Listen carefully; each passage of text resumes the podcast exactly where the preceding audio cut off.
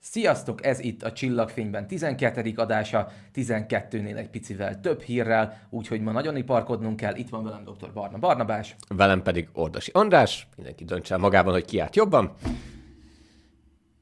A lényeg, hogy igen, nagyon iparkodnunk kell, mert rengeteg hír mellett, ahogy itt megszokhattátok, ezeket a híreket nem csak felolvassuk, hanem kicsit elemezgetjük, megmagyarázzuk, ne hagyj Isten, vélemény nyilvánítunk róla, és aztán még erre rárakódnak az állandó rovataink is, mint például a tőletek kapott kérdések megválaszolása, a hónap pillanatai és az ajánló, ami ezúttal egyetlen egy objektum köré fog koncentrálódni, de az nagyon különleges lesz.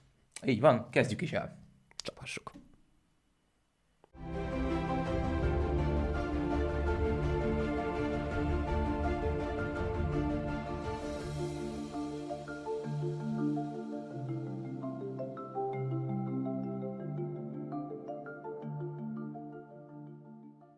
Magyar kutatók nyerték a Berkeley díjat. Kiderült, ki kapja a 2023-as Lancelot M. Berkeley New York Community Trust érdemes munka a csillagászatban díjat. Az elismerést a tejútrendszer legnagyobb és legpontosabb háromdimenziós térképének elkészítéséért kapta a Gaia Kollaboráció nevű társulás, amelyben az ELKH Csillagászati és Földtudományi Kutatóközpont, Konkoly Tege Miklós Csillagászati Intézete is, ezt mindig annyira szeretem kimondani, és számos más magyar kutató is képviselte hazánkat. Olvasható az LKH közleményében. A Gaia kollaboráció a tejútrendszer forradalmian új többdimenziós térképének létrehozásáért kapja a 2023-as Berkeley díjat. Az Európai űrügynökség ÉZA Gaia űrtávcsöve 2013-as indítása óta galaxisunk közel 2 milliárd csillagának pozícióját, távolságát, színét és saját mozgását rögzítette. A teleszkóp három nagy adat kibocsátása még sokáig hatalmas jelentőségű eseményként fog szerepelni a csillagászat történelmében, hiszen elősegítették a globális együttműködések kialakítását annak érdekében, hogy jobban megértsük galaxisunk eredetét, szerkezetét és sűrűségét. Pontosítás, egy kis csillag és Asterix ott a cím fölé, nem magyar kutatók, nem csak magyar kutatók nyerték ezt a Berkeley díjat, hanem a teljes Gaia kollaboráció, ez az Európai űrügynökség által gründolt, és amúgy több száz, nagyságrendileg 300 csillagász és mérnök részvételével folytatott tudományos együttműködés, mely Magyarországról az LKH csillagászati és kutatóközpontjával tizen vannak most hivatalosan is aktívan benne ebben a kollaborációban. Diákoktól kezdve PHD-sokon át, posztdoktorokon keresztül egészen Szabados Lászlóik szerintem ő a korelnök. A lényeg, hogy ez már lassan egy tíz éve működő brand, sőt egy brandnél sokkal több, hiszen már a harmadik adatkibocsátás, több mint 1,8 milliárd csillag adatait tartalmazott data release-nél tartunk, több száz tudományos publikációval, és itt ezt a teljes lesz ezt a, ezt a teljes ideát, ezt a teljes összefogást díjazták, Szerintem nyugodtan mondhatjuk ez a, ez a csillagászatnak, mint tudományterületnek a legnagyobb elismerésével. Á, ennek a mondatnak lett így vége. Igen. Én ugye azt tenném még hozzá, hogy többször is elhangzott itt a Csillagok alatt projekt videói során az, hogy különböző gája hírek mentén, hogy mennyire fontos és mennyire alapvető is. Röviden foglaljuk össze, hogy a gája ezekkel a galaxisunk eredetét, szerkezetét, sűrűségét jobban megérteni kívánó dologgal, hát igazából ténylegesen az alapját teszi le annak, hogy csillagászatban tudjunk állításokat tenni, távolságokat, sebességeket mér, mert ugye abból derülnek ki a valódi tényleges fényességek, és abból derülnek ki a tényleges fizikai folyamatok a maguk legprecízebb ö, módjában. Kis helyesbítés lesz? Nem. Nem, hozzátétel? Nem, egyszerűsítés, csak hogy... Egyszerűsíts. Hogy ugye tudjátok, van ez, sokan hallhattátok ezt a mondást, hogy az a dolog, amit vizsgálunk, az vagy valami, vagy, vagy megy valahova. Most a gály, amikor mér valamit, az nem mondja meg, hogy mit mér, pontszerű objektumokat mér, többségében csillagokat, de ez a van valahol és megy valahova kérdésekre tökéletes választ ad, majd két milliárd objektumra. És ebből nem csak az a 300 csillagász profitál, aki most megkapta a Berkeley díjat, hanem a csillagászat egésze. Nekem is vannak ott mellettem az irodában ülnek kollégáim, akik úgy írnak cikket a Gája nyilvános adatbázisából, hogy nem tagjai a Gája kollaborációnak, és ez egyébként a csillagászat, ha nem is zöm, nagyobb részére, de egy jelentős hányadára igaz. Igen, úgyhogy ez határozottan egy jól megérdemelt díj, és egy nagyon-nagyon fontos mérföldköve a csillagászatnak. Aztán majd bízunk benne, hogy lesz Gaia 2, és tovább pontosodik a mérés. Lesznek még további datarilízek is, tehát még több adatot fogunk kinyerni. Ugye itt egy hosszú folyamatnak a részét, közben a menetét látjuk, ahogyan folyamatosan elemzik az adatokat és javítják azokat. Szóval itt még bőven lesz miről beszélni az elkövetkező években, úgyhogy nem most utoljára találkoztunk szerintem a gájával.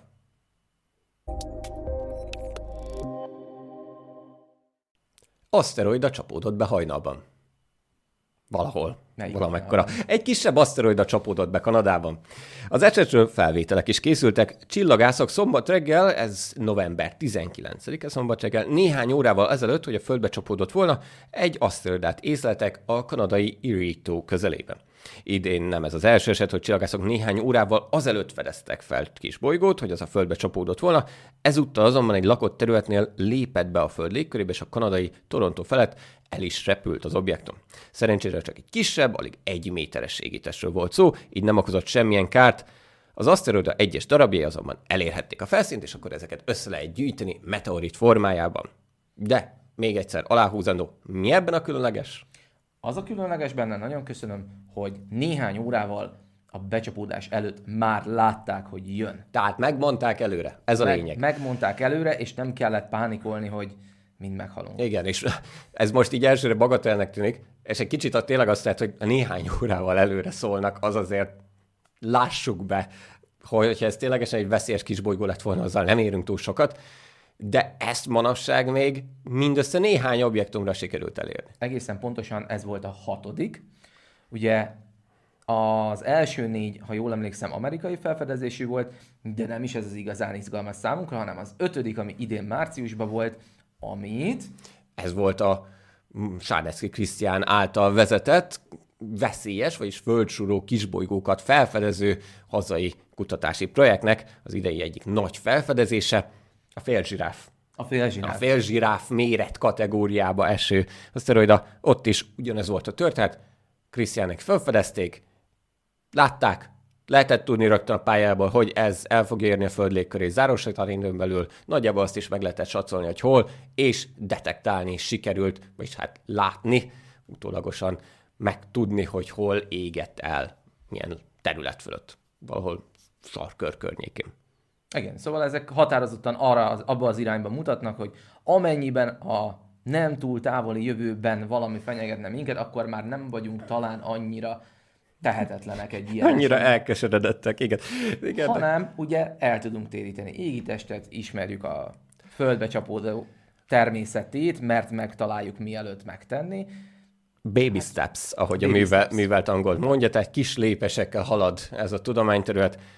Például a Sárnecki Krisztián által vezetett kutatási projekt is a közelmúltban ünnepelhette azt, hogy már a századik földsoró kisbolyót fedezték fel. És néhány éve kezdődött ez a projekt mármint úgy egyáltalán koncepciózusan, szóval itt nagyon gyorsan fognak majd javulni az események, és hamarosan ez már nem lesz ír, hogy egyelőre felfedezett aszteroida csapódott be. Most még az volt, de most nézzünk másikat.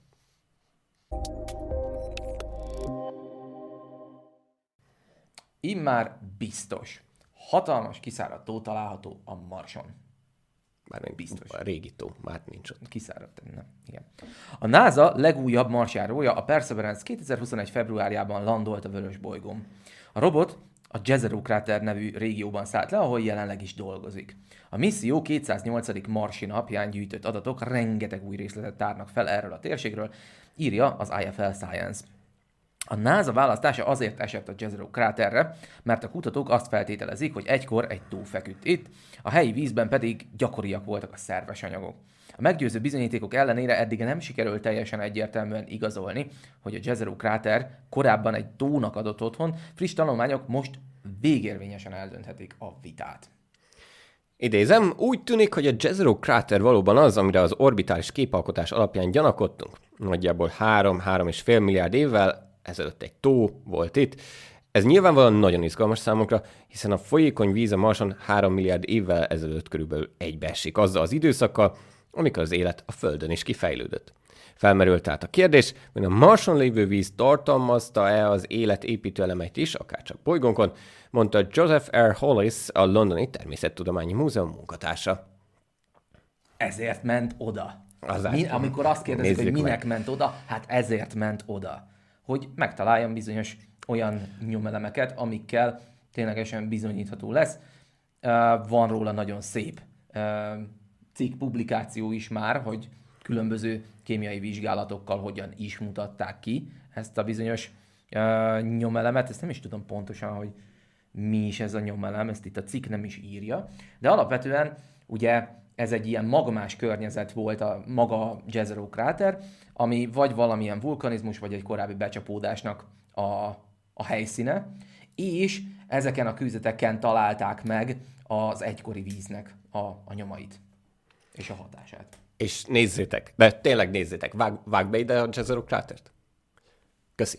Szóval, a, hogyha ezt az ember így föntről megnézi, akkor azt mondja, hogy, hogy ezért nem kellett volna oda küldeni egy több milliárd dolláros robotot. Egyértelműen látszik a folyó torkolatnak az egykori helye, és nem, nehéz, tehát nem kell komoly fantázia ahhoz, hogy lássuk ott a különböző domborzati viszonyokban azt, hogy lerakta az az egykori folyó az üledékét ebbe, a tómederbe. De azt már a naprendszerben is látjuk, számos égitesten, hogy ami elsőre mondjuk, nem is tudom, hogy is van a mondás, kacsának látszik, és mondjuk úgy is néz ki, mint egy kacsa, meg úgy is jár, mint egy kacsa. És még úgy is hápog, mint egy kacsa, nem biztos, hogy egy kacsa, mert nagyon sok minden dolog tud úgy viselkedni, mint egy kacsa. Például mondjuk a, tudom hozni példának, a Plutó felszínén lévő ilyen nitrogén jég gletszereket, azok is így szépen válják ki maguknak a völgyet, azok is szépen megérkeznek a fensíkukra, és ugyanúgy szétterülnek utána önmagában az, hogy valami három és fél milliárd éve ott lévő kőzet maradványt látunk, önmagában nem perdöntő bizonyíték. Ez már perdöntő bizonyíték.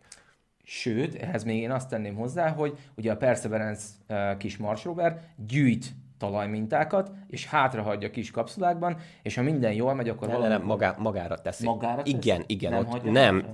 De valahol hát az akárki fölkaphatja. Nem. Tehát, hogy itt majd lesz, lesz egy rendezvú, mert hogy tervezés és fejlesztés alatt áll az a későbbi Mars misszió, ami majd lepacsizik a Perseverance-el, föl, hát veszi ezeket a kis kőzet anyagokat tartalmazó kapszulákat, és visszaruccan vele a földi laboratóriumba, hogy ott majd jól kielemezhessék. És mire ez meg fog valósulni, addigra már talán egyébként ember is lép majd a Marsra, úgyhogy hogy ennek mekkora relevanciája, az most még kérdőjeles. De legalább máshova tud leszállni majd. De ez, előre mutat. Igen, ez is igaz. Maga ez a fölvevő kísérlet ezzel az új szondával, ez, ha jól tudom, akkor 2020, most úgy tervezik, hogy 2028-ban indul, és valamikor a 30-as évek elején fog hazatérni majd a mintákkal.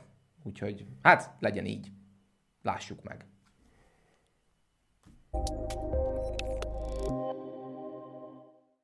Elstartolt a NASA történelmi holdküldetése.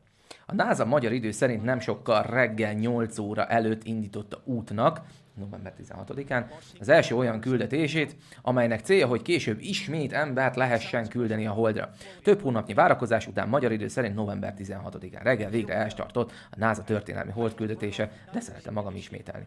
A misszió során a Space Launch System rakétával sikerült a világ űrbe juttatni az Orion űrhajót. Ennek egyelőre nincs ember a fedezetén, ugyanakkor rendkívül fontos a későbbi küldetések szempontjából. A szerkezet a mostani útján megkerüli a holdat, és a 98 méter magas rakéta indulását a NASA élőben közvetítette a YouTube-on, a start után pedig az irányítás munkáját figyelhettük meg, illetve majd még fogjuk is tudni megfigyelni. Vagy még figyelhetjük mind a mai napig. Ugyanis, és akkor most ide tartozik az átkötés, hogy ugye most a felvétel pillanatában is, illetve majd amikor ez a műsor adásba kerül, hol van az Orion űrhajó, hát még mindig ott grasszál a hold környékén, ugyanis, másik ír, a hold túlsó oldaláról és sögös felszínéről is küldött képet az Orion űrhajó.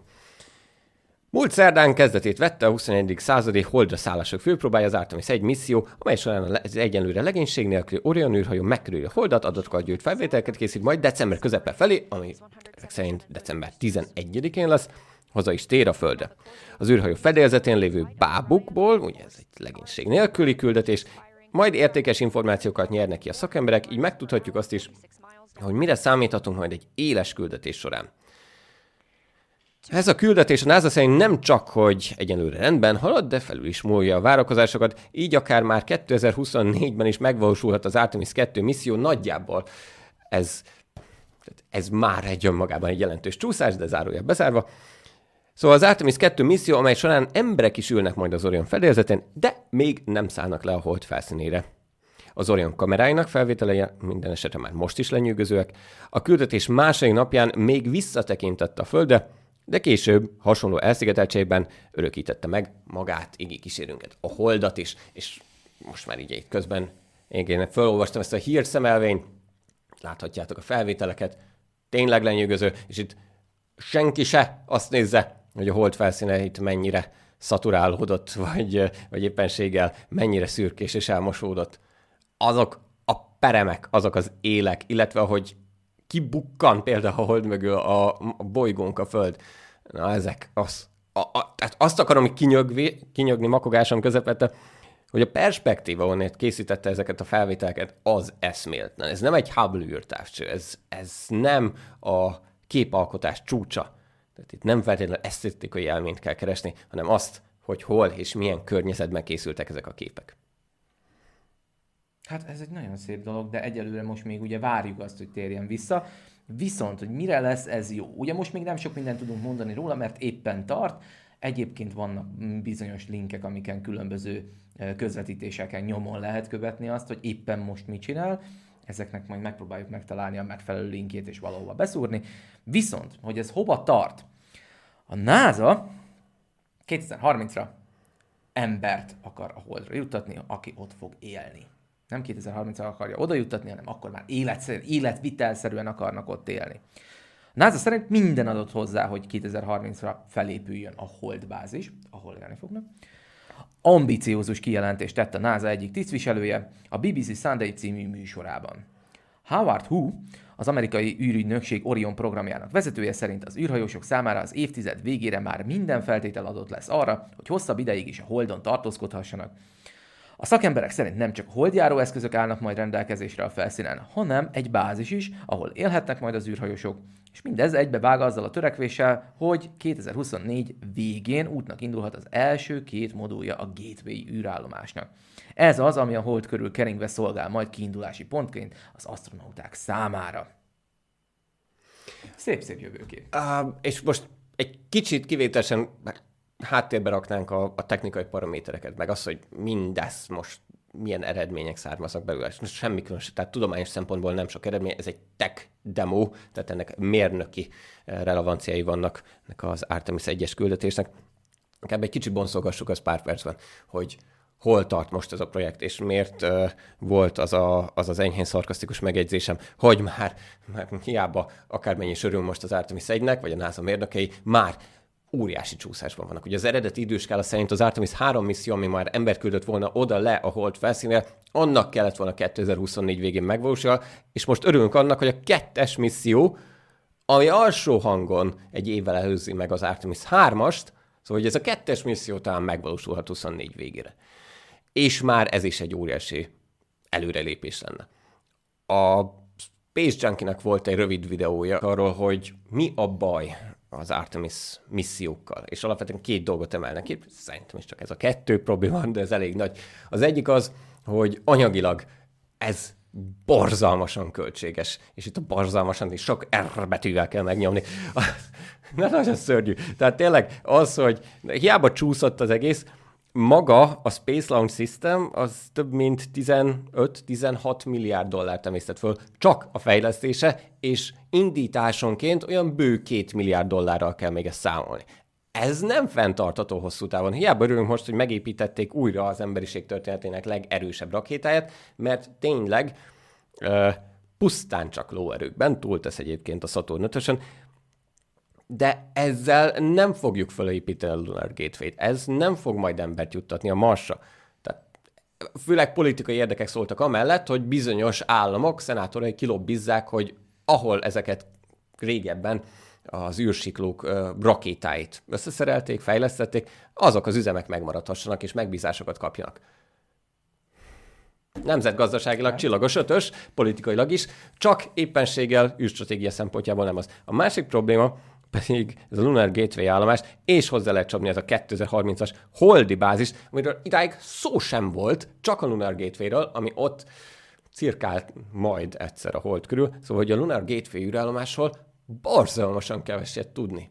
És azért a NASA az nem a kínai űrügynökség, tehát itt nem az van, hogy a kínaiak egyszer csak leteszik az asztalra, hogy tesztrég elkészül, csak nem szóltunk róla, még nincsen kész, hanem a házásoknál ez mind tökre átlátható. És ha már gőzerővel folynának ezek a, az űrállomásnak a moduljainak az építése, arról már tudnák. És nem tudunk. Ebből 24-re valószínűtlen 25-re, 24-re, ja, valahol két évfordulója, hogy ebből lesz egy működő űrállomás modul. Én egy picikét kevésbé szkeptikus állásponton vagyok. Láttam már koncepcióterveket évekkel ezelőtt is. És hiszen, hiszen ha nem lennének, bocsánat, ha nem lennének koncepciótervek, akkor András nem tudta volna beszúrni ezeket az animációkat. Tehát koncepciótervek léteznek, sőt, illusztrációk is léteznek. Neve is van a projektnek. De ha mégse, akkor meg végképp beégek. Na szóval, hogy léteznek különböző, hát ezek remélhetőleg nem csak látványtervek, de nyilvánvalóan ugye egy, egy ilyen űrállomás modul egy szerelőcsarnokban nem tudom, lehet, hogy nem néz ki annyira izgalmasan. Na mindegy, a lényeg az, hogy nem vagyok annyira szkept, a dátummal kapcsolatban nagyon, hogy ez mind 2024, mm, hát a fene se tudja, de a lényeg az, hogy annyira nem vagyok szkeptikus. Mert ténylegesen ezek szerintem olyan nem látványos és nehezen bemutatható dolgok, amiket nem feltétlenül kell kö- köz, köz, közreadni, körbekürkölni, igen, sok betű.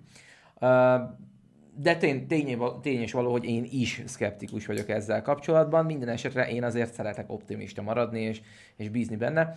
A, tény. Sokkal drágább. Egyébként egy párhuzamot akartam vonni a, a James Webb űrtávcső és, a, a, és az SLS között, de aztán nagyon, nagyon hamar rájöttem, hogy, hogy azon kívül, hogy baromi drága volt mind a kettő, azon kívül nincs túl sok párhuzam, mert az SLS egészen máshogy baromi drága, mert folyamatosan baromi drága. Innentől, hogy a James Webb ott van, ahol kell, a fenntartási költségei a megépítésésének azért Igen. nem olyan nagy részét Igen, James, képzik ki. James Webb nem fog, nem fog számlát küldeni onnét az L2 Long ponttól. A, és még egy, még egy dolog, tehát oké, okay, a Lunar Gateway elő vagy utóbb meg fog épülni, hogy ez most 24, 25, 26, amikor már ott űrhajósok szolgálhatnak, vagy teljesítenek küldetést, majd nem mindegy, mert ez lesz az első más égítés körül keringő űrállomás, ez Hódziher. Az viszont, hogy amit a cikkben is szerepelt, ez a 2030-as hold felszínén lévő bázis, ami ugye a, a cikk is kiderül, hogy ez egy NASA bázisnak kézzel lennie. Na ennek aztán tényleg semmi nyoma nem volt. És ez egy, ez egy vasárnap reggeli, vagy vasárnap délelőtti ilyen háttérműsorban, hírháttérműsorban hangzott ez el. Én, én meg elkockáztam, sajnos nem találtam meg a beszélgetést, megkockáztatom, hogy itt igazából csak a beszélgetés kanyarodott el egy ilyen fantáziajátékba, ötletelésbe, hogy igen, akár ez is megvalósulhat, igen, a NASA rajta van, és ezt nagyon könnyű úgy interpretálni, pláne egy-két fordítás után, vagy amikor ugye ezek a sajtótermékek átveszik egymást a híreket, szóval, hogy nagyon könnyű eljutatni odáig, hogy ide Magyarországon már úgy csapódjon le, hogy a NASA ezt tervezi. És akkor Howard Hu, az amerikai ügynökség Orion programjának vezetője, majd kezébe venné a HVG mellékletét, és elolvasná, és rádöbbenne, hogy úristen, miket beszéltem itt a BBC Sunday című műsorában. A lényeg, a lényeg, ez, ez konkrétan, ezt egyedül nem kell komolyan venni. De Barna, nézd csak, ott a komment folyamban, ott szerintem ott folytassuk ezt a, ezt a spekulációt. Legyen így, Tehát mit szólsz? lépjünk tovább, mert még rengeteg hírünk így van. van hátra.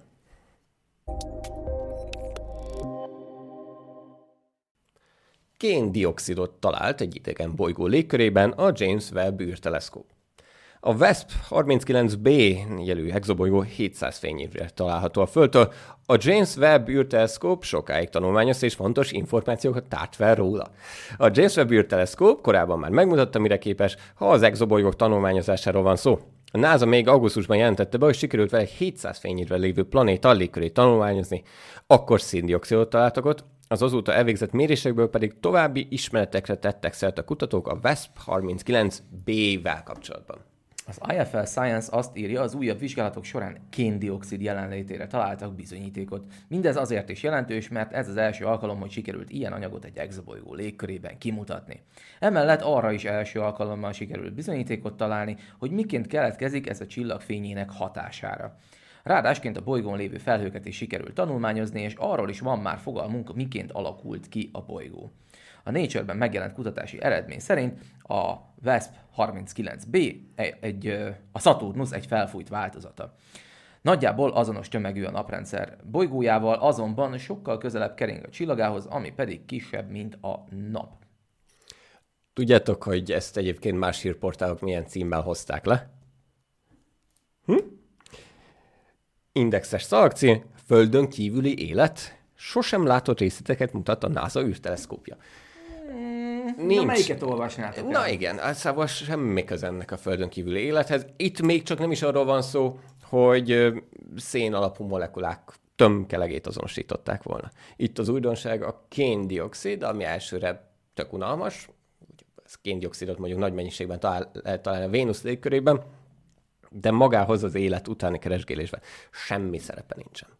Mindazonáltal az, hogy a James Webb távcső csinálja ezeket a különböző spektroszkópiai méréseket exobolygók légkörével, ez az egyik ilyen fő cél volt ugye ennek az infravörös távcsőnek, szóval az, hogy ilyen apró részleteket és, és ténylegesen a, a bolygó keletkezés, bolygó fejlődés, um, igen, igen, bolygó fejlődés kapcsán ennyire részletesen tudunk már dolgokat megállapítani egészen nagy bizonyossággal, az, az ténylegesen egy, egy lenyűgöző eredmény. Például, hogy mondjuk metánból meg hiány volt ezen a bizonyos bolygón. Itt két dolog nagyon fontos egyébként ennek a kiérnek a kapcsán, van ennek az eredménynek a kapcsán. Az egyik itt van egy borzalmasan zavaros mondat, most ezt ki is emeltem, de ezt újra felolvasom, hogy sikerült ilyen anyagot, vagyis kéndioxidot találni az exobolygó légkörében, emellett pedig arra is első alkalommal sikerült bizonyítékot találni, hogy miként keletkezik ez az anyag a csillag fényének hatására. Na most ez bár bocsánat, de ez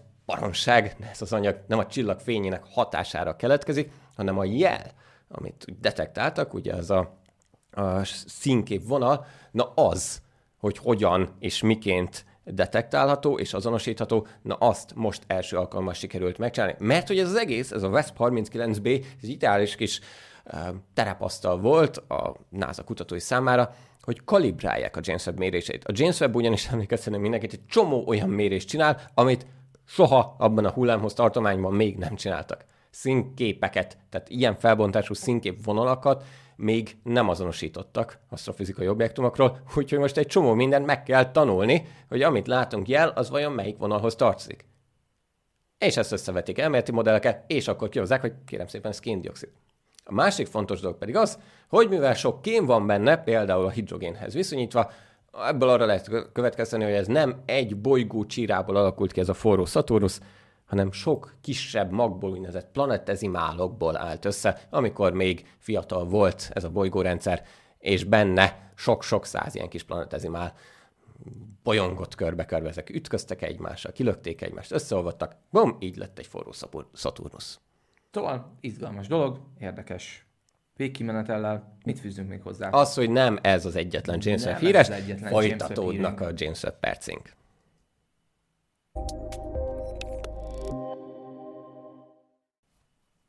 Hihetetlen felfedezést tett a James Webb űrteleszkóp. De itt Még az előzőnél is hihetetlen, mert... Itt, itt véges számú jelzős szószerkezet áll a a hírportál szerkesztőjének rendelkezésre. Én ezt értem, de azért lehetne kicsit, kicsit variálni ezeket. Ronna hihetetlen, vagy Quetta hihetetlen felfedezés, tehát még ezzel lehetne skálázni. Aki értette ezeket a szavakat, az rendszeresen olvas manapság tudományos híreket. Így van. Tehát, a James Webb űrteleszkóp olyan fényes korai galaxis talált, amelynek mindössze 350 millió évvel az ősrobbanás után kellett keletkeznie, közölte a Nemzeti Repülési és űrhajózási Hivatal, azaz a NASA. A csillagászok azt mondták, ha az eredmények beigazolódnak, akkor az újonnan felfedezett csillagok tömkelege megelőzni a Hubble űrteleszkóp által azonosított legtávolabbi galaxist, a rekordtartót, amely 400 millió évvel a világegyetem kezdete után keletkezett. Nem kizárt tehát, hogy a csillagok hamarabb keletkezhettek, mint azt korábban gondolták a kutatók, ezért is fontos a mostani fejlemény. James Webb űrtávcső legújabb felfedezéseit az Astrophysical Journal Letters című folyóiratban részletezték a csillagászok. A cikk két kivételesen fényes galaxissal foglalkozik, melyből az első 350 millió évvel az ősrobbanás után keletkezhetett. Igen, ez egyébként tényleg egy izgalmas dolog, hogy az ember próbálja a legtávolabbi, legelső csillagokat levadászni. Ez volt az egyik fő célkitűzése a James Webb űrtávcsőnek, és hát várjuk, hogy mi lesz majd ténylegesen az a pont, ahol azt mondja, hogy na, ennél többet már nem találtunk, de hát elég nagy darab az a bizonyos világűr, úgyhogy most még egy darabig fotózgatni kell, mire kiderül, hogy hol van ez a bizonyos legtávolabbi, melyik irányban. Ez abból a széles körben ismert uh jelenségből fakad, hogy ugye minél távolabb tekintünk a térben, annál inkább vissza is tekintünk az időben. Hiszen, hogyha mi látunk egy távoli galaxist, az abból érkező fénynek, fotonoknak időre van szükségük, hogy eljussanak hozzánk, úgyhogy az a kép, amit mi látunk, az konzerválja azt az állapotot, amikor kiindultak azok a fotonok. Van azonban egy csavar, mivel ugye az univerzum tágul, ráadásul gyorsulva tágul, ezért ezek a fotonok eltolódnak számunkra a vörös irányba. Na és ezért volt nagy szükségünk a James Webbre. Ugye a James Webb nem csak azért klassz, mert nagyobb a tükre, meg, meg érzékenyebb, meg sárga színű, és jól mutat a, ott a kitűzőn. Igen, az pont nem sárga, de lényegtelen, értitek? Sárga, aranyszínű. Nem jön át a kamerában, múltkor néztem. A lényeg, hogy a James Webb detektorai az az infravörösben érzékenyek. Tehát az az optikai láthatófény tartományán fényes galaxis, ami ott hirtelen kialakult mindössze 300-350 millió éve az ősrobbanás után, és az elindította a, a vizuális fotonjait, az, mire megérkeznek hozzánk, az mondjuk a középinfravörösben grasszálnak, vagy még távolabb. Szóval hogy éppen csak, hogy a James Webb-bel már ki tudjuk szúrni. Hubble-re, Hubble-lel erre esélyünk sem volt. És az pedig, hogy mikor, na igen, és van egy korlát, tehát hiába tekintünk még távolabb az infravörösben, még nagyobb távcsővel, el fogunk jutni addig a pontig, hogy olyan távolra és messzire tekintettünk vissza a világegyetemre, amikor még nem is volt, ami világítson. Na, ezt keressük, hogy, hogy meddig tudunk visszanézni. És akkor utána lehet majd nagyon szép kozmológiákat építeni belőle. Ja.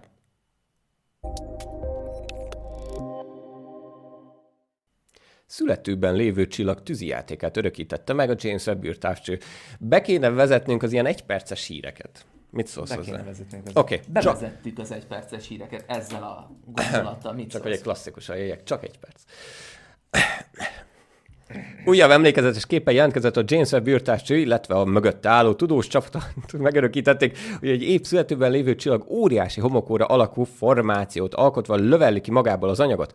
Homokóra forma annak köszönhető, hogy az L1527 nevű protocsillagot a homokóra nyakánál egy forgó gázkorong veszi körül, amely táplálja szülőtő félben lévő csillagot. A korong alján és tetején azonban az L1527-ből kilövelő anyag üregeket ütött, ahol kijut a fény, és ezt mi látjuk, ugye mi a fényt látjuk. Mindez csak az infravörös tartományban látható, így egészen addig nem is sikerült megfigyelni, amíg a James uh, Webb űrtávcső NIRCam nevű műszere meg nem örökítette. Megint csak egy olyan dolog, hogy nem a homokóra forma az újdonság, meg nem az, hogy ez szép, tudtuk, hogy vannak ilyenek, de hogy most már ezt részleteiben is tudjuk vizsgálni, ahhoz kellett egy infravörös űrtávcső. De emellett szép. Ja.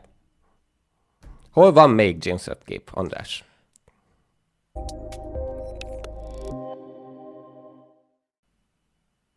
A James Webb egyik első felvétele a Time magazin címlapján. A Time magazin minden évben összeállítja az év száz legnagyobb hatású fotója válogatását, és idén a címlapkép helyét csillagászati felvétel nyerte el. Catherine Pomeránc, a Time magazin fénykép felelős igazgatója a külön, külön kiadás bevezetéseként az alábbiakat írta. Ezúttal más a helyzet. Ez volt az a hangulat, ami a háttérben dúdolt, és néha elég hangosan üvöltött 2022-ben.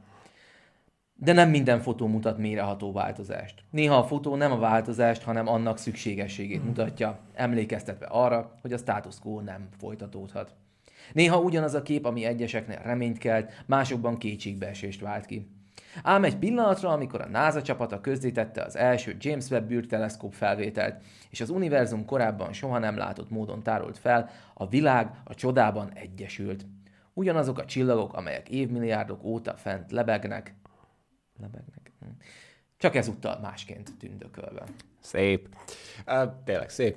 Ez James Webbnek ez is az egyik haszna, és sosem szabad lebecsülni, hogy nem csak számok meg elméletek születnek, hanem olyan felvételek, amelyek évtizedekre, hanem még századokra inspirálják majd az embereket. A Hubble-nél ez több, mint bejött. Ez fantasztikusan érvényesült. Én úgy érzem, hogy most a James Webb-nél is nagyon jól bejön, és nagyon, nagyon hozza, na, nagyon hozza a szebbnél szebb képeket, és hogy kicsit, kicsit derengenek a tíz év, tizenéves koromból azok a pillanatok, amikor, amikor a Hubble fotókat nézegettük, és ú, de szép. Igaz, hogy az még csak ilyen 5-600 x 500 pixel volt, de már az, annak is hogy örültünk, még a 90-es években. Tudod, minek örülnék még? Hogyha tényleg bevezetnénk az egyperces híreket. További egyperces híreink.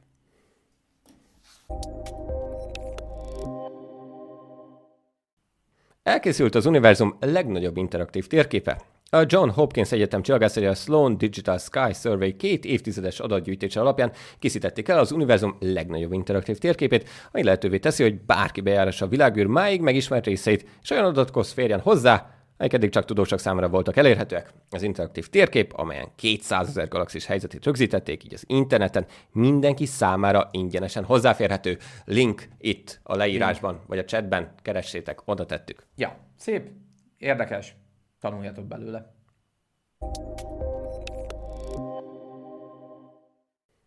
Szuperföldet találtak a közelben.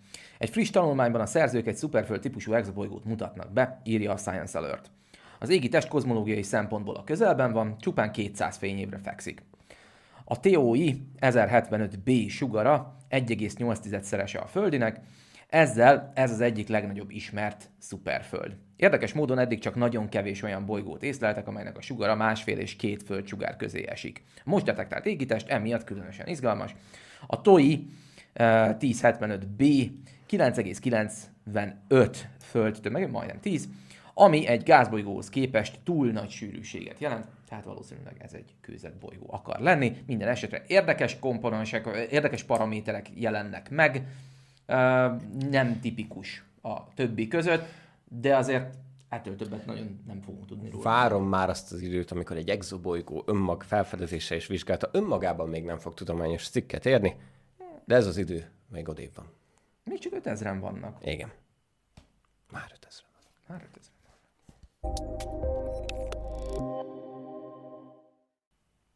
Elkészült a világ legnagyobb rádióteleszkóp rendszere. Megérthetjük vele az űridőjárást. A tibeti fensíkon dolgozó mérnökök az utolsó simításokat is elvégezték az építkezésen. Így a Tao Chang, Tao Chang Solar Radio Telescope, DSRT, névre keresztelt rendszer három év alatt készült el. Egészen gyorsan dolgoznak. A DSRT több mint 300 tárnyi antennából áll, egészen pontosan 313-ból, és egy több mint 3 kilométeres körpályán helyezkednek el. Az utolsó csavart november 13-án tették a helyére, a tervek szerint pedig 2023. júniusában indul majd a próbaüzem. Konstrukció 14 millió dollárba, vagyis nagyjából 5,5 milliárd forintba került. Kutatók azt vizsgálják majd, hogy a napkitöréseknek milyen hatásuk van a Földre. Nagyon jó, mert rádió tartományban nagyon szépen ki fogja egészíteni a különböző űridőjárással foglalkozó egyéb eszközeinket. És, űridő, és az űridőjárás, tehát ez egy eléggé specifikus műfaj. Vannak ettől tehát ténylegesen ez a legnagyobb, hogy csak a méretét nézzük, de azért vannak, hogyha más asztrofizikai objektumokat nézzük, vannak azért ettől jobb és érzékenyebb rádióállomások. Ami viszont örömteli, hogy a kínai népköztársaság is azért egyre több csillagászati alapkutatásba fetszöl néhány millió dollárt, legyen szó akár űrtávcsőről, legyen akár fölfelszínű obszervatóriumokról, és ez végső soron a tudományovát szolgálja, szóval akár egy picit örülhetünk is neki. Így van, és egyébként egészen határozottan azt azt próbálják sugalni, hogy ezek mind nyilvánosak lesznek. Én bízom benne, hogy tényleg így is lesz. Uh-huh. Uh-huh. Uh-huh.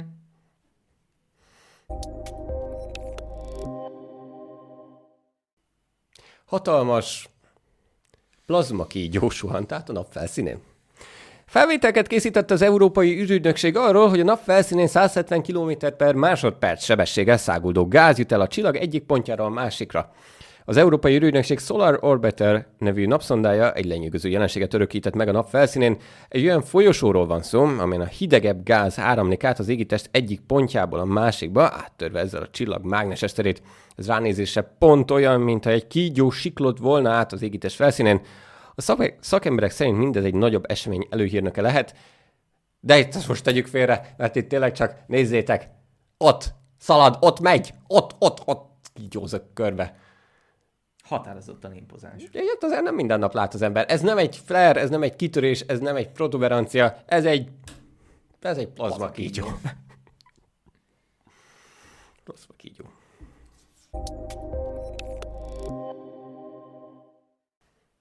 Egy láb nélküli férfi is bekerült az Európai űrügynökség űrhajós programjába. Először csatlakozott fogyatékkal élő személy az Európai űrügynökség ÉZA űrhajós kiképző programjához.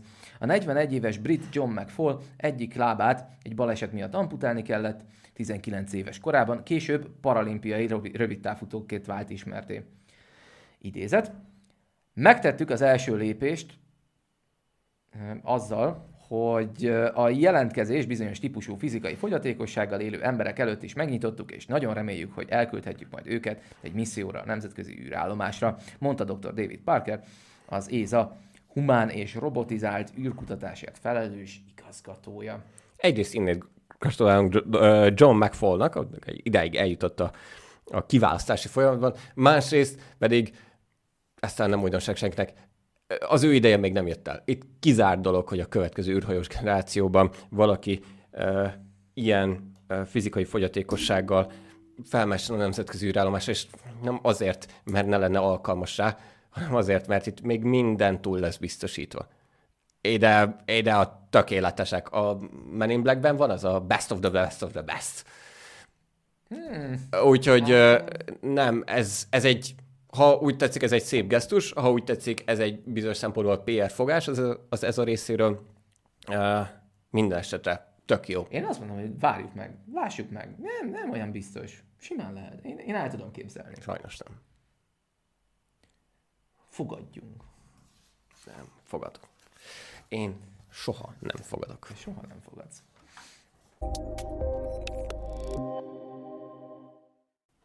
Így néz ki a napfogyatkozás a Mars felszínén.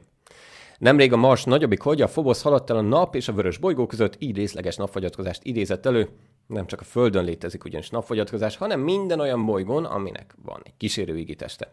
Nincs ez másként a Mars esetében sem, ám az ottani jelenség egészen más, mint amit itt a Földön megszokhattunk. A NASA Perseverance nevű Mars járója nemrég pedig felvételket is készített a Marsi napfogyatkozásról, és arról, amikor a Phobos el suhan a nap előtt. Ezeket a képeket november 18-án rögzített a rover, és aztán egy videóba, az itt látható videóba fűzték össze a NASA mérnökei.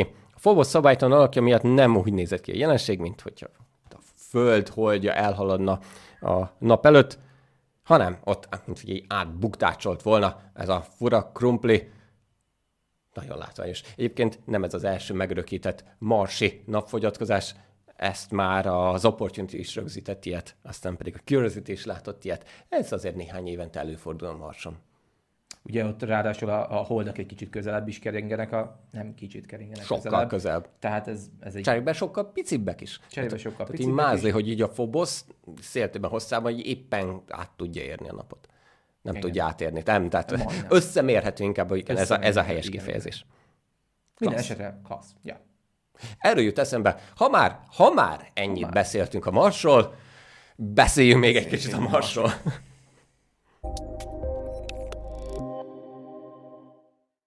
Ismét földközelbe kerül a Mars decemberben. Fényes égitest fog feltűnni az égbolton. Tíz évig nem láthatjuk ilyen szépnek a Marsot. Decemberben ismét földközelbe kerül a Mars. Az elkövetkezendő tíz év legfényesebb és legnagyobb marsa lesz látható, egész, decemberben, egész decemberben az égbolton. A Vörös bolygó december 1-én ér föld közelbe, majd december 8-án kerül szembenállásban a nappal az égbolton. Szabad szemmel nézve csak a Jupiter látszik majd nála fényesebbnek, mivel az égitest nappal való szembenállás a Földnek környékén közelségbe, ilyenkor látszik, hogy lesz fényesebbnek, távcsőben a legnagyobb átmérő, ilyenkor lehet, a legjobban megfigyel. Igen, tudjuk, értjük, láttuk, halljuk. Ugye milyen jó, hogyha valakiért. Általában ugye a Svábegyi csillagvizsgáló blogja ír egy sajtóközleményt, amit aztán egy az egybe, de általában szóról szóra vesznek át a hírportálok. Kicsit időt és energiát spórolva maguknak. Innét üdvözöljük az Index szerkesztőségét, akik egyébként saját szavaikkal írtak egy nagyon hasonló cikket. Prima. Díj, díj. Én díjazom az erőfeszítéseket. A lényeg, hogy igen, itt a földközelség, itt az opozíció, amikor derült este van, menjetek és nézzétek meg a marsot, mert 62 millió kilométerről tök jól néz ki. Így van. Meg nagy távcsőben ugye még jégsapkák is olykor-olykor Ó, igen. föltűnnek, Tehát... mint ahogy ez az elmúlt hónap pillanatában volt már. Hogyha, tehát egy 15-20 cm-es teleszkóp, az azért nem pici, de hogyha van lehetőségetek belenézni mostanság, és ez a mostanság, ezt nyugodtan ki lehet tolni, akár az ünnepi időszakok is, mert lehet látni rajta különböző felszíni formákat, akár jégsapkát, akár csak azt a kicsit sötétebb, mélyebben fekvő régiót a, Mars egyik féltekén. Szóval, hogyha valamikor, akkor most, vagy majd 26 hónap múlva, vagy 52 hónap múlva, de legalábbis ennyire jól nem fog majd látszódni a Mars a következő 10 évben, mert hogy ezek a Mars közelsőgek is kicsit ingadoznak.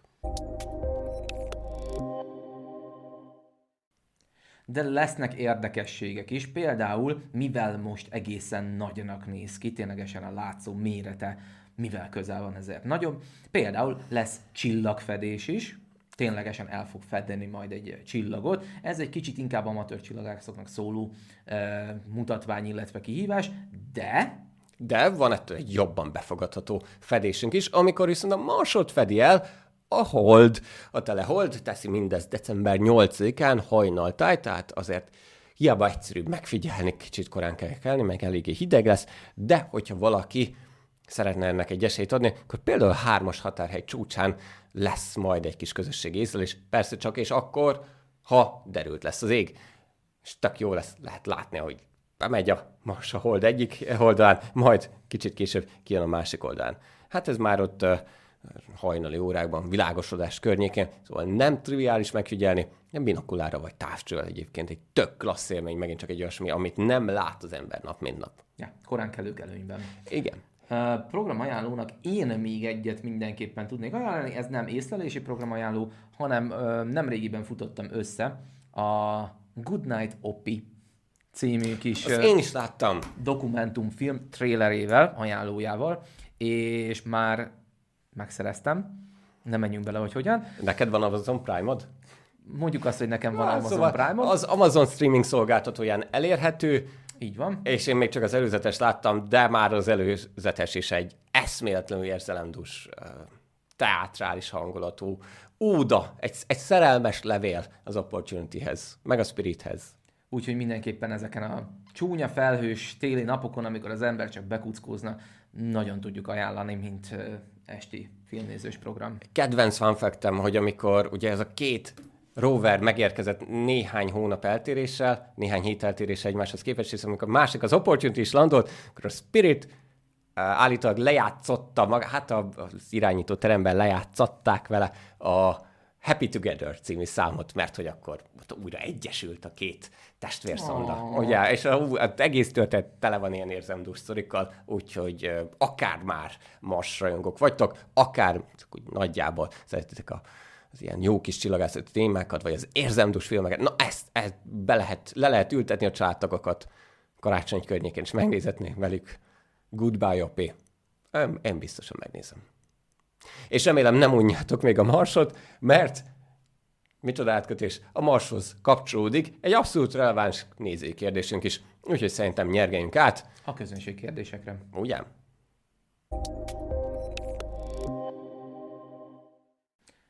Megérkeztünk a hónap kérdése, két hét kérdése. Kérdése I. Kérdése I, mert több is van. Mik is ezek a kérdések? Nálad van föl. Igen, ezúttal több kérdést is kaptunk, kettőt választottunk ki, mert hogy az egyik kapásból a Marshoz kötődik. Klein úr kérdezi, hogy nincs ez a Mars kicsit túlértékelve? Sok szonda vizsgálja, még mostanság is, de nem igazán jönnek a nagy hírek, a nagy áttörések erről, és ez szerintem egy hmm. tök jó és bizonyos szempontból jogos kérdés, hogy megvizsgáljuk azt, hogy mi számít nagy hírnek. Szerintem itt igazából Neke, nekem legalábbis ebben a kérdésben azt tetszik, hogy rengeteg rétege van. Ugye... Ez a, egy hagyma. Ez egy hagyma. Csak ne sírjunk tőle. Uh, szóval alapvetően a tudományos eredmények folyamatosan jönnek, és hát most is volt ugye hír a, a műsorunkban, alapvetően a tudományos tud, hát a tudásunk, a természettudományos tudásunk, az bővül folyamatosan ezektől a szondáktól, nem is kicsit. Napi szinten jön kvázi szinten valamilyen press release a valamelyik szondától, a technológiai demonstrációk jól működnek, tehát ténylegesen egy másik égitestnek a felszínén tudunk például helikoptert reptetni, meg, meg, meg lefúrni, és mit tudom. Szóval rengeteg különböző eredményt érünk el. Más kérdés, hogy ezek mennyire látványosak. Ugye az ember már többé-kevésbé például ugye a Matt Damon által főszerepelt Marsi film óta nagyon hozzá vannak szokva a Marsi tájakhoz, ugye abban ráadásul egészen hasonlóakat, meg, meg, meg olyan számítógépes trükköket használtak, hogy, hogy ténylegesen élethű, mérethű, arányos legyen minden benne. És, és ténylegesen az ember ehhez már hozzászokott, nem annyira átütő értékű egy, egy hétköznapi tudományos ismeretterjesztő hírnél az, hogyha a Marson valami történik, mondjuk készül egy szép fotó mondjuk marsi felhőkről. Igen, egyrészt tehát hozzászoktunk így, ha bár mondjuk a tudományos eredmények megvannak, meg a, a nagy tudományos eredmények press release is megvannak, a színes szagos hírek közé már nem mindig tud ez befurakodni, és uh, fúrnak. Mint ahogy klasszis. fúrnak a roverek is a Marson, ugye Igen. továbbra is, az Curiosity, a... Na, ezt majd kivágod. Szóval csak annyit akartam még mondani, még miatt csúnyán közbefúrtak volna, hogy a Mars legalább közel van. Ugye, nagyjából 7 hónap az odavezető út egy szonda számára, és ezért egy ideális játszó terep, egy terepasztal, egy kísérleti bázis arra, hogy kifejlesszük például a jövőbeni emberes űrutazásnak és leszálló egységnek különböző technológiáit. Vagy például, hogy a planetológiáról minél többet tudjunk meg. Ugye a Vénusz ennek csak közelebb, de a Vénuszon légkör nem igazán kedvez mondjuk a, a szondáknak, pláne nem a rovereknek. Minden más pedig sokkal távolabb van tőlünk.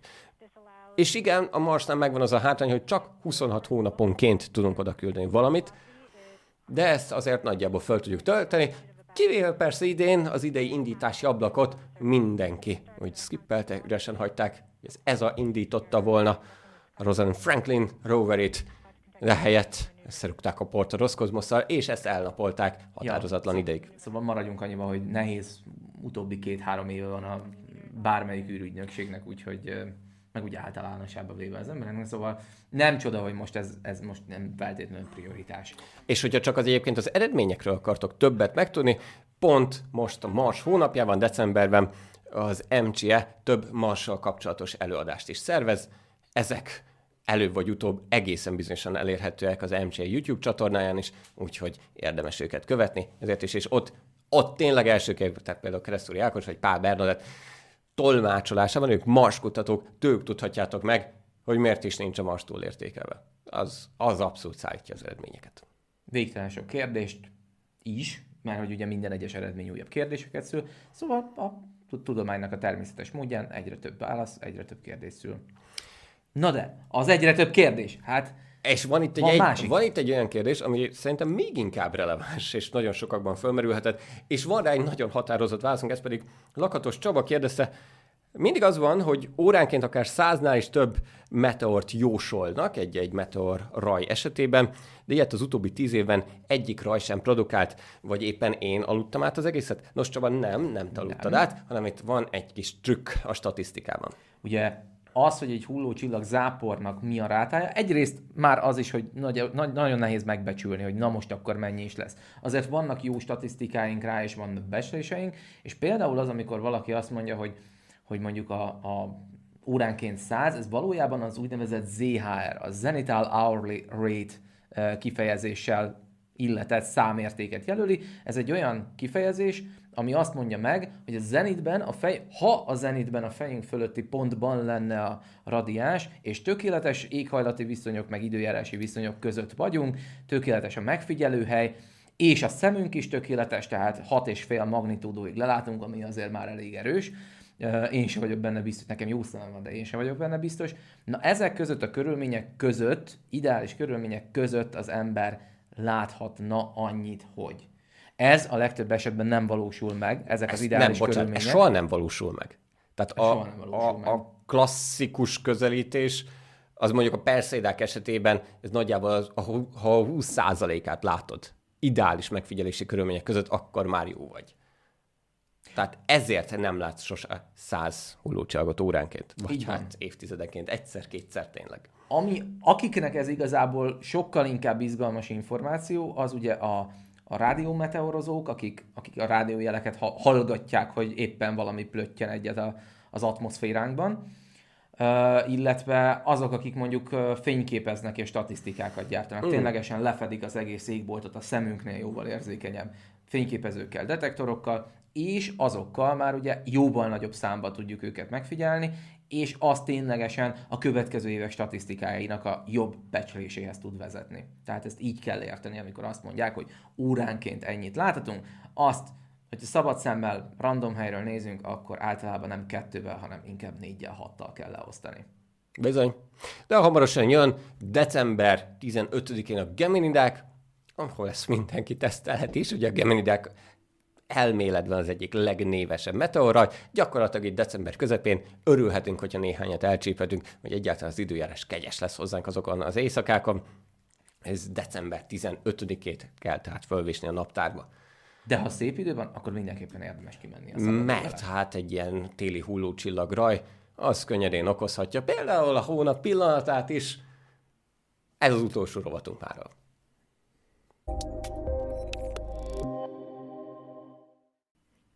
És ahogy mondtam, végezetül itt van a hónap pillanatarovat, egy kicsit a csillagászati, életünk csillagászati részének egy személyesebb aspektusát hozzuk el nektek műsoron műsora, és már fordulok is András, hogy András, neked mi volt a hónap csillagászati pillanata?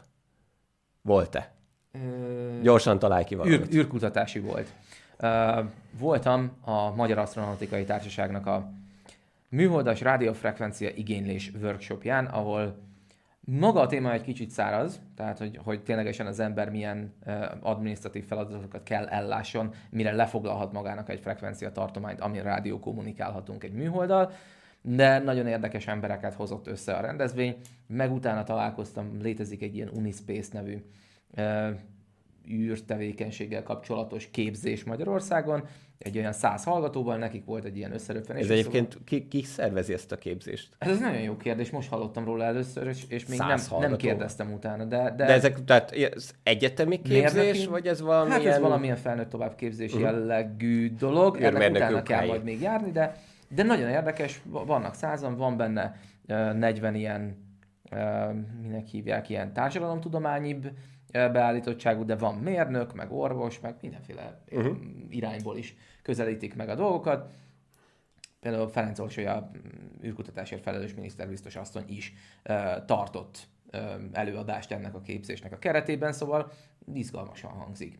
Uh, velük találkoztam, és na- nagyon érdekes emberek jöttek össze egy ilyen jó kis sörözésre, szóval ja, talán az volt most a, a legjobb pillanata az elmúlt két hétben. De neked, Barna?